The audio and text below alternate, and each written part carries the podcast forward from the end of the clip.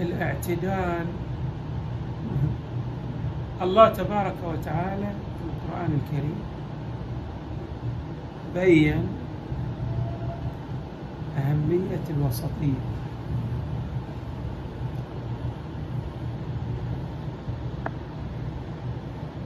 جعلناكم أمة وسطا لتكونوا شهداء على الناس. الوسطية في كل شيء محمودة وماذا تعني الوسط؟ وتعني الوسطية الاعتدال. أن يكون الإنسان متزنا معتدلا.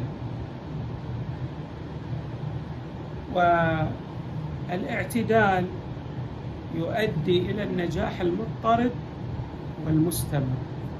لأن يكون الإنسان بين الإفراط والتفريط. لا يفرط ولا يفرط.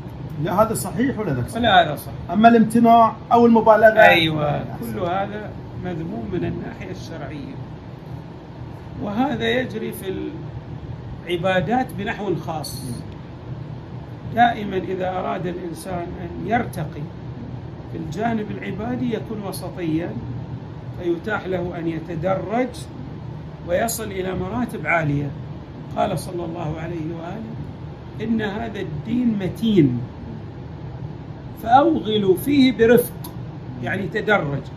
إذا شخص تريد أن تعلمه يصلي صلاة الليل. في البداية بس خليه يصلي الشفع والوتر.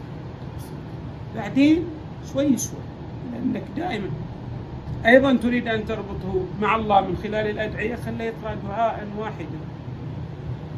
نوافل خليه يأتي ببعض النوافل. أحسنت أحسنت. وبشكل تدريجي سوف يحب العبادة. احسنت شيخ مو في التكريات التاريخية. ويقبل على الله. سبحانه وتعالى. أما إذا ك- يعني أو جعلته مثلا يوغل.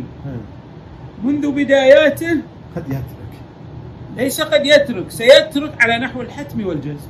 ما في في التكريات أو الروايات التاريخية عندما أسلموا شخص أيوة وترك. ترك. هذه الروايات التاريخية ونحن شاهدنا نحن شاهدنا ناس فعلا كانوا من المتدينين فيما بعد تركوا التدين وتركوا الدين أصلا. الله. إيه، والسبب يعود إلى الإفراط.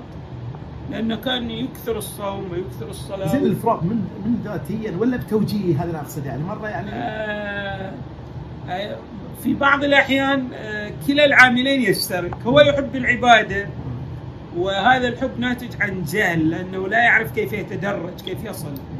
ويأتي شخص أيضا لا يعرف كيف يعني يوصل هذا المؤمن إلى شاطئ الأمان. ما يقول له مثلا رويدا رويدا. قليلا قليلا. تدرج بشكل تدريجي.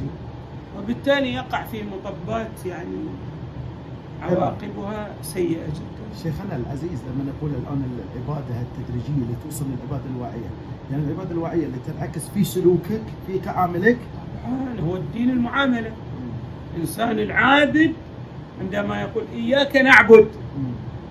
الفاتحة يعني يقصد أني أسير على صراطك المستقيم. هذا معنى العبودية لله. أوامرك وأبتعد عن أيوة، نواهيك. وأبتعد عن نواهي ولذلك العلماء في الرسائل العملية يعرفون العدالة بأنها ترك المحرمات وأداء الواجبات.